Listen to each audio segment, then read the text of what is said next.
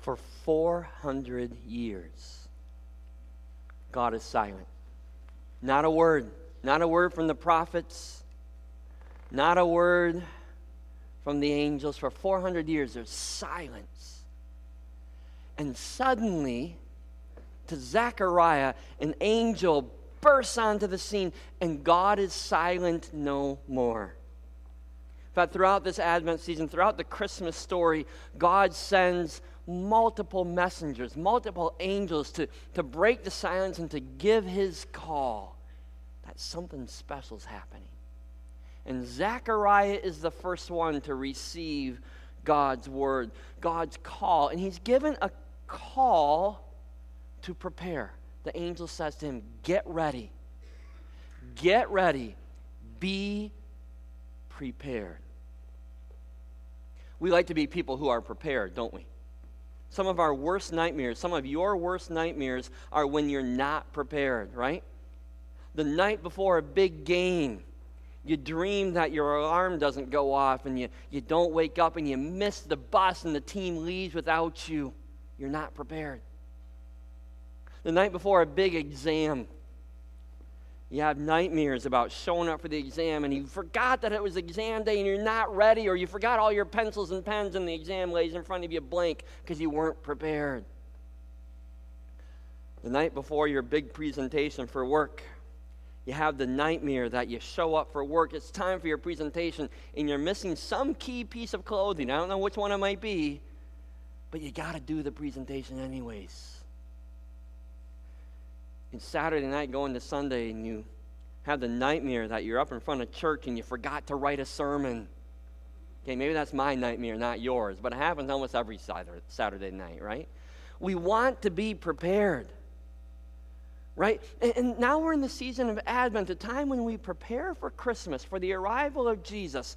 And, and preparation is a huge part of our Christmas experience, isn't it? Right? Many of us have already started getting ready for December 25. Just last Wednesday evening, my family went out and we cut down our Christmas tree. We hauled it back in, got the Christmas music playing in the house, and we decorated our tree. Our tree is up and ready to go. Those of you who put lights on the outside of your houses, hopefully you've got your lights up already because it's about to get really cold and the snow is on its way. Okay? You, you've probably been out shopping. You got some of the presents. Maybe they're already under the tree. You're preparing. You're getting ready been talking with your parents or your kids about who's bringing what for the Christmas party. You're, you're getting ready for the feast that's coming. In some ways, in some ways, I think the preparation is half the fun, right? It brings the anticipation for what's coming.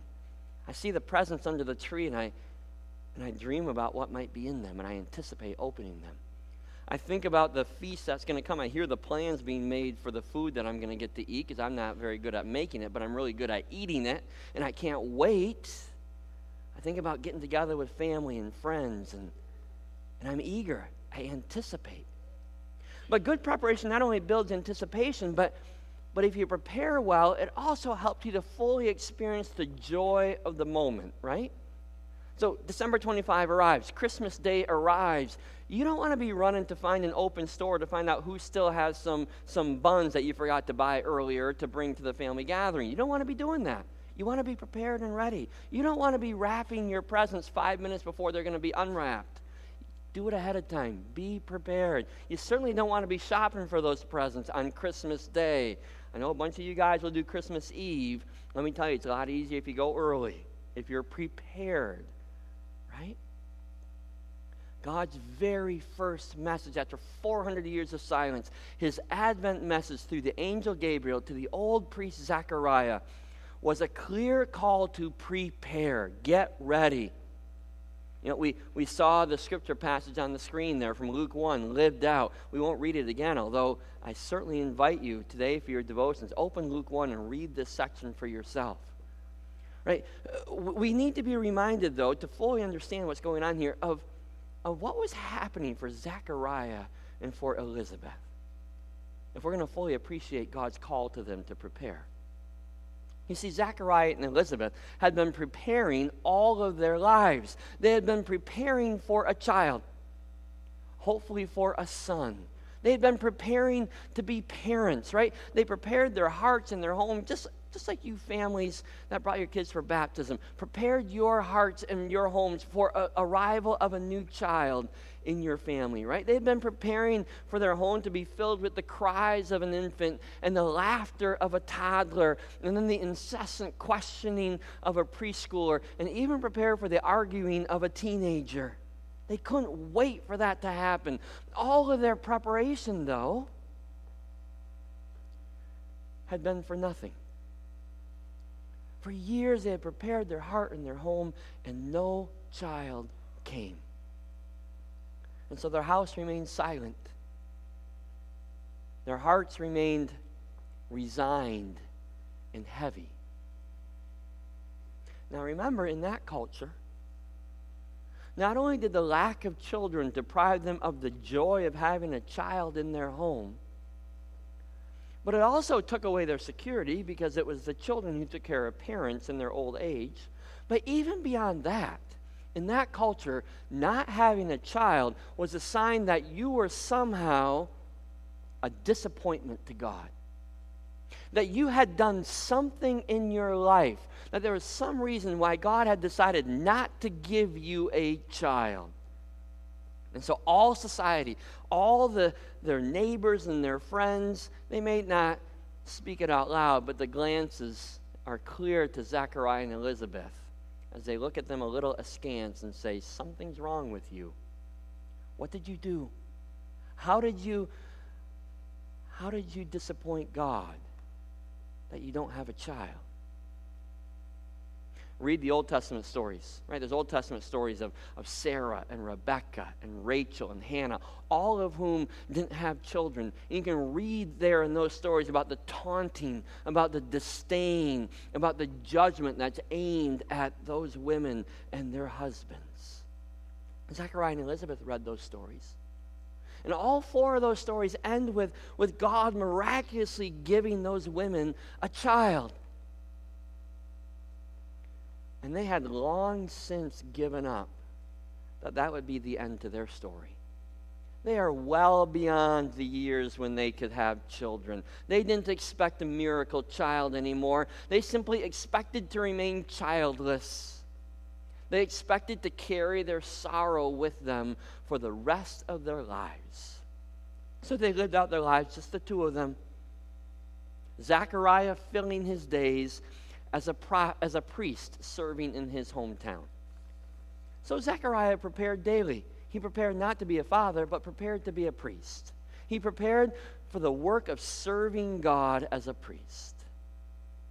And part of his preparation was to join his, his fellow regional priests two times a year to go and serve in the temple in Jerusalem. Two times a year, they would, they would go as a whole group and they would serve for a week as priests in the temple in Jerusalem. And they prepared for that well, and they prepared for the moment that that could happen during those weeks.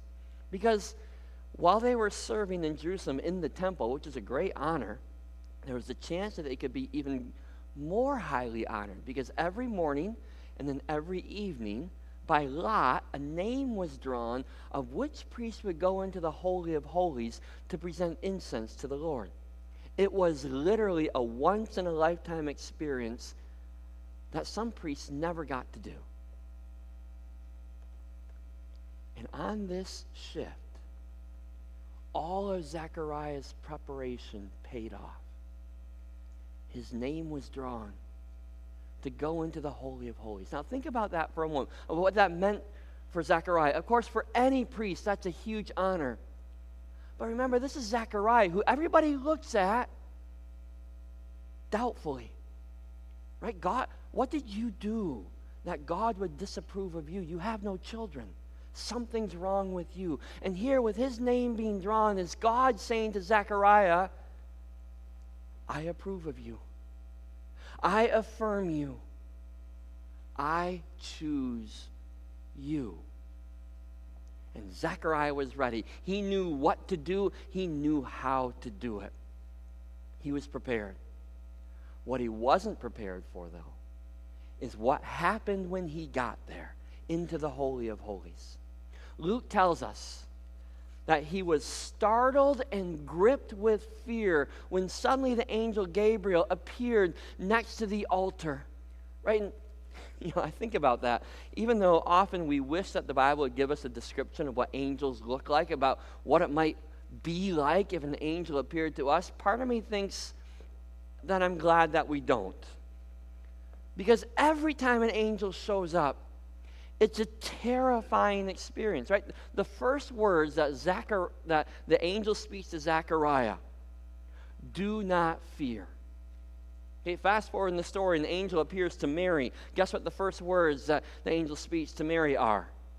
Do not fear.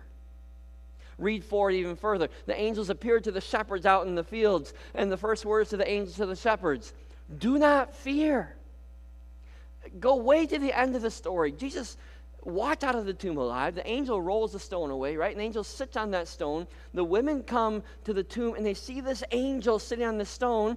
And I bet you can guess what the first words of the angel's speech were. They were, Well done. An angel's a terrifying experience to see one. So maybe I'm glad we don't get a description. But when Zechariah finally recovers from the, from the the fear and terror in his heart, what he hears from Gabriel is a clear call from God to prepare. He, the angel Gabriel calls Zechariah, calls Elizabeth together to get ready for the big moment that's about to come. A moment that, that he won't want to miss. Verse 13, he says, Your prayer has been heard. Your wife, Elizabeth, will bear you a son. And you are to give him the name John.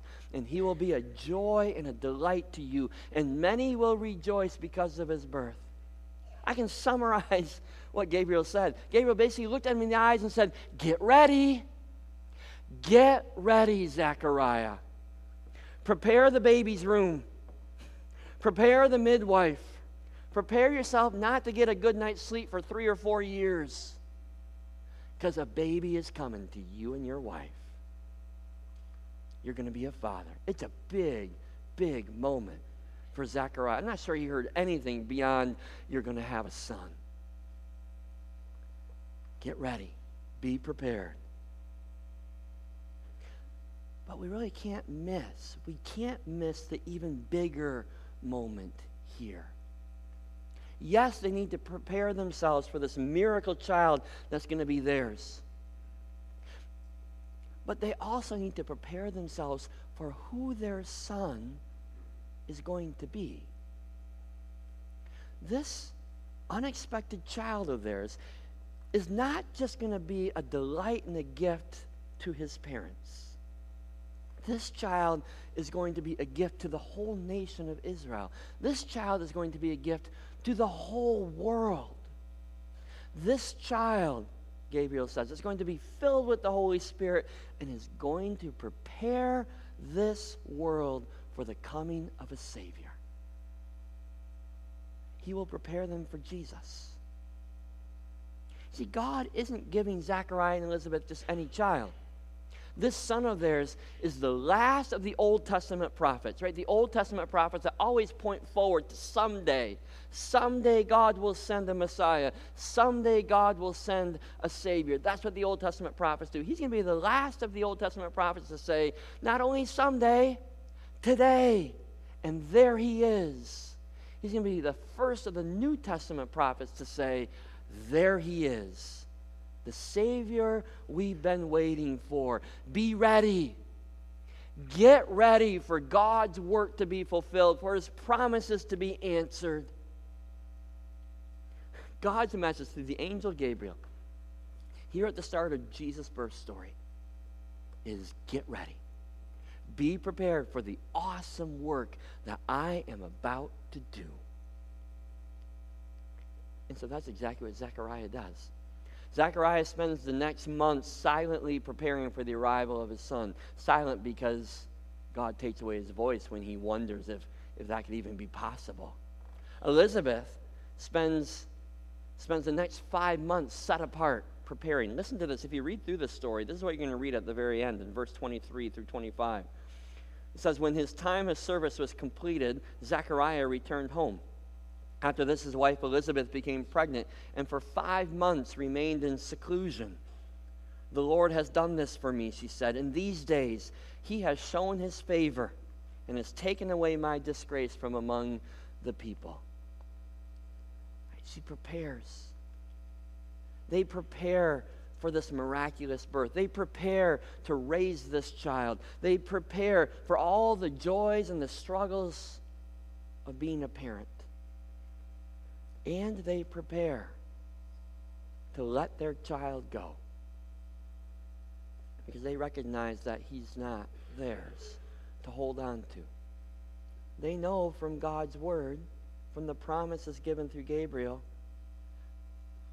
that he has a calling from God to be that voice calling in the wilderness, to be the one who introduces the Messiah, to be the one who prepares God's people to meet their Savior.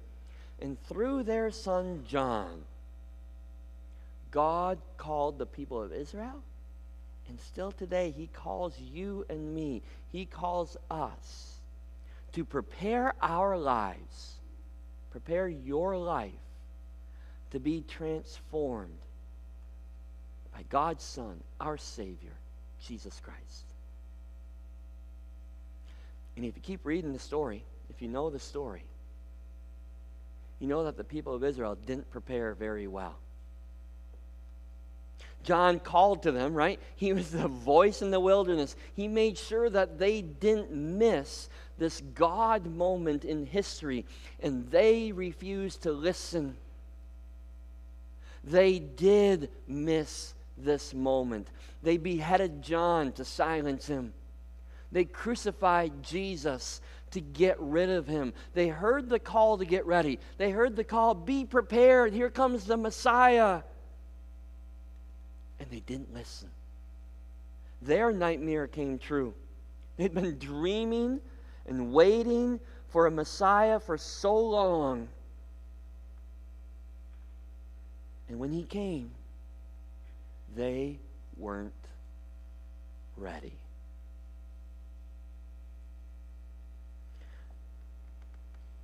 I'm going to guess that this Christmas season, this Advent season, Many of us here today will hear the call to get ready, right? The call to prepare ourselves for the transforming work of God that He's doing. And we won't listen either.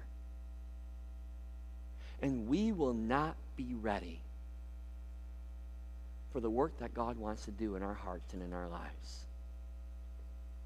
Now, I'm not talking about not being ready for December 25 when it comes. We'll be ready for that right? We'll be ready with the tree. We'll be ready with the presents. We'll be ready with a feast on the table. We'll be ready for worship, right? On that Christmas morning, we're going to come here. We're going to be ready with the worship service to celebrate. I, I don't doubt that any of us won't be ready for Christmas Day. We'll be ready. But will we be prepared for the arrival of Jesus and what that really means in our lives? Seriously, will we be ready for that? For the bigger moment? Right? Theologian N.T. Wright, when he reads the story of Zechariah, he summarizes it in this way. He says this story is so much more than Zechariah's joy at having a son at last, or Elizabeth's exaltation of being freed from the scorn of the mothers in the village. It's about the great fulfillment of God's promises and purposes. But the needs, hopes, and fears of ordinary people are not forgotten in this larger story, precisely because of who Israel's God is the God of lavish, self giving love. When God acts on the large scale, he takes care of the small human concerns as well. Right? And there's, there's two stories here. And we can miss God's greater gift in the Zechariah story when we focus only on the gift of the Son, the gift of John. We can miss the fact that John, their miracle child, points to the bigger gift, points to the true gift, points to Jesus Christ, the Son of God, who came to take away the sin of the world. And so, this first Sunday in Advent, this is a time of preparation. And you and I are now called by God, just like Zechariah was. We're called to get ready, we're called to be prepared. And so often we do, we answer that call every December by trimming the tree and stringing the lights and hanging the wreaths and buying the presents and lighting the candles and baking the Christmas cookie and planning the parties. And we say, There, we're ready. We prepare for Christmas Day and we totally miss the bigger story. We totally miss the bigger moment we miss the arrival of our Messiah, our Savior, the King. Oh, we give it a cursory nod, right? We come to worship on Christmas morning, but actually, for many of us, that's still tradition. That's more about singing the songs than really about the true arrival of Jesus.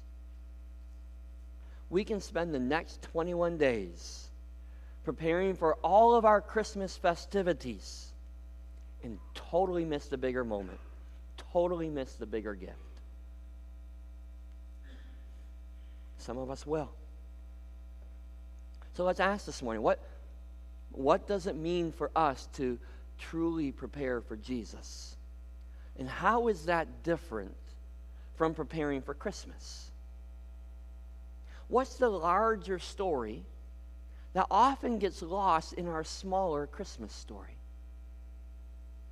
The larger story the bigger moment that we need to celebrate, that we need to prepare for.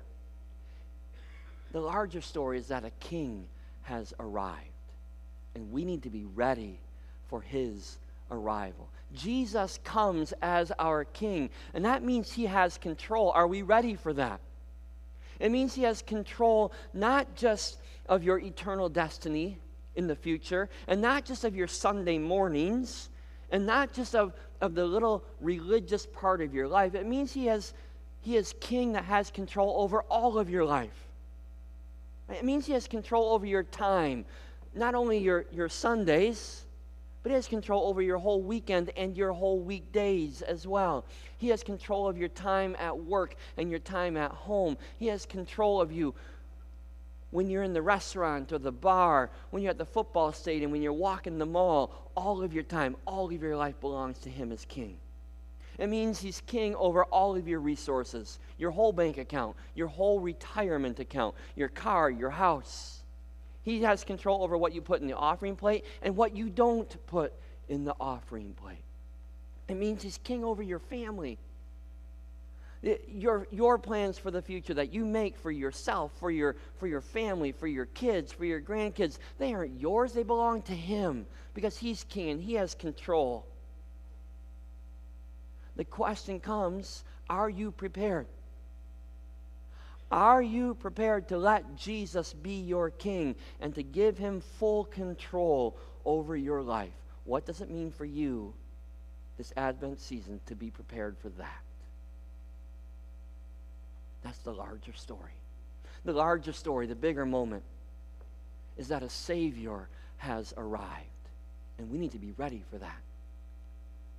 Right? There is now a way for you and for me to be made right with God once and for all. And it's not because we're good enough.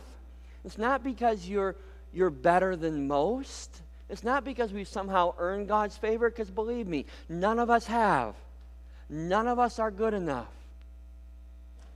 We can be made right with God because Jesus came, because he was born, because he lived, because he died, because he rose again, because he ascended and is at the right hand of God the Father Almighty. We can receive his forgiving grace all because of what Jesus has done.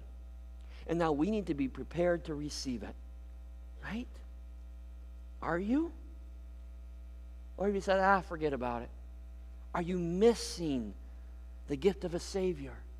Are you ready to come with true confession? More, more than just the, and forgive us our many sins, amen, that we, we whip off quick before dinner.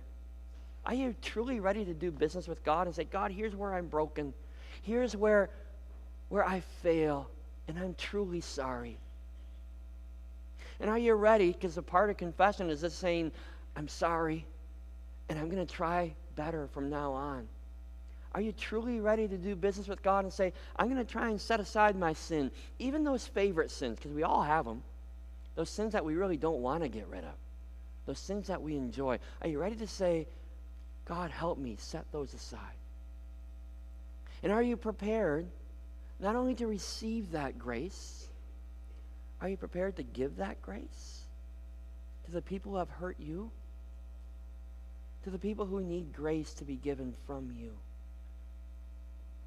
Are you prepared for the arrival of Jesus the Savior in your life? Are you prepared to give him your guilt and to give him your grievances? Are you prepared to truly receive his grace and to give away his grace? That's the larger story. The larger story, the bigger moment here, is the truth that when Jesus arrives, hope arrives. Hope has come to earth. And are you prepared to put your hope in Jesus instead of your own ability? Instead of your own power, instead of your own success, instead of your own goodness? Are, are you finally ready to say, you know, I can't hack this? My best works leave me hopeless, leave me hurt without a Savior. I will find my true hope only when I see Jesus. Are you ready to let Jesus be your only hope and to put your trust in Him? Or are you going to keep struggling on your own? Are you going to keep trying to do it all by yourself? Are you going to miss the call? You're going to find out too late you're going to find out too late that you're unprepared. There's a bigger story here. I don't want you to miss. Right? The countdown to Christmas has begun. You got 21 days to prepare. And so we start this Advent season the same way that God started that first Advent season before Jesus was born with a call to each one of us to prepare. Get ready. Are you ready? Get ready. Yes, get ready for the parties. Yes, get ready for the presents. Yes, get re- get the get all the tree and all, get all that ready. Fine. But please don't miss the bigger moment. Don't miss the bigger message. What do you need to do to be ready, to be prepared for the arrival of a king? for the arrival of your Savior. What do you need to do to be ready to put your hope in Jesus? What do you need to do so that you won't miss it? The bigger moment. How do you need to prepare? Be ready. Be prepared for what really matters this Christmas. Do you pray with me?